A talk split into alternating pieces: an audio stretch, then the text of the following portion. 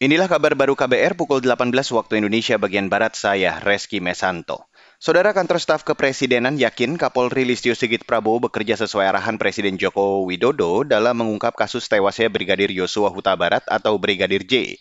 Kepala Staf Kepresidenan Muldoko mengatakan arahan Jokowi adalah agar penanganan kasus dilakukan secara transparan. Intinya uh, suaranya uh, nggak berubah bahwa perintah Presiden terhadap kasus ini supaya dituntaskan secara transparan, terbuka agar tidak terjadi apa itu uh, atau menjadi isu-isu yang uh, ke sana kemari.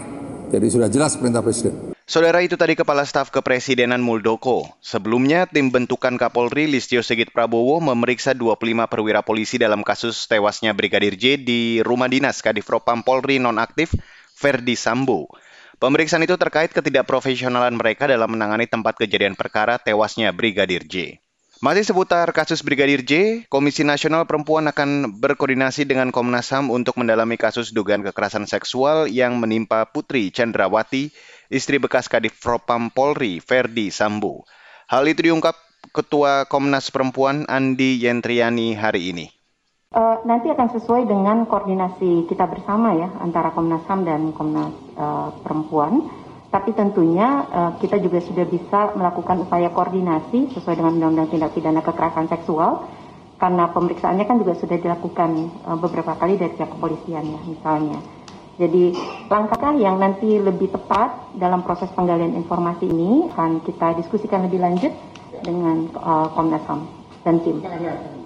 Ketua Komnas Perempuan Andi Yentriani juga meminta semua pihak tidak membuat spekulasi terkait kasus yang menyeret Putri Chandrawati. Menurutnya, istri Ferdi Sambu memerlukan ruang untuk pulih sehingga bisa memberikan keterangan. Sebelumnya, Ketua Komnas HAM Ahmad Taufan Damanik meminta Komnas Perempuan membantu dan mendukung penyelidikan dalam mengungkap dugaan kekerasan seksual pada Putri Chandrawati. Saudara, pemerintah kota Jayapura mempertimbangkan memperlakukan pembatasan kegiatan bagi warga setelah kasus COVID-19 di kota itu meningkat. Pejabat Wali Kota Jayapura, Franz PK, mengatakan setiap harinya ditemukan kasus positif baru dalam sebulan terakhir. Pemerintah Kota Jayapura akan melakukan evaluasi terkait pembatasan itu setelah perayaan Hari Kemerdekaan 17 Agustus mendatang.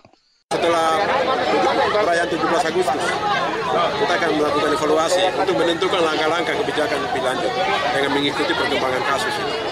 Kalau kasus naik terus, ada kemungkinan kita akan melakukan pembatasan-pembatasan aktivitas sosial, aktivitas ekonomi, aktivitas masyarakat jadi Jayapura. Pembatasan jamnya, pembatasan kegiatannya, sangat tergantung dari Pejabat Wali Kota Jayapura, Frans PK menambahkan salah satu penyebab naiknya kasus positif COVID-19 di Jayapura karena warga tidak patuh menerapkan protokol kesehatan. Saat ini tiga dari lima distrik di Jayapura masuk dalam zona merah COVID-19. Dan saudara, demikian kabar baru saya Reski Mesanto.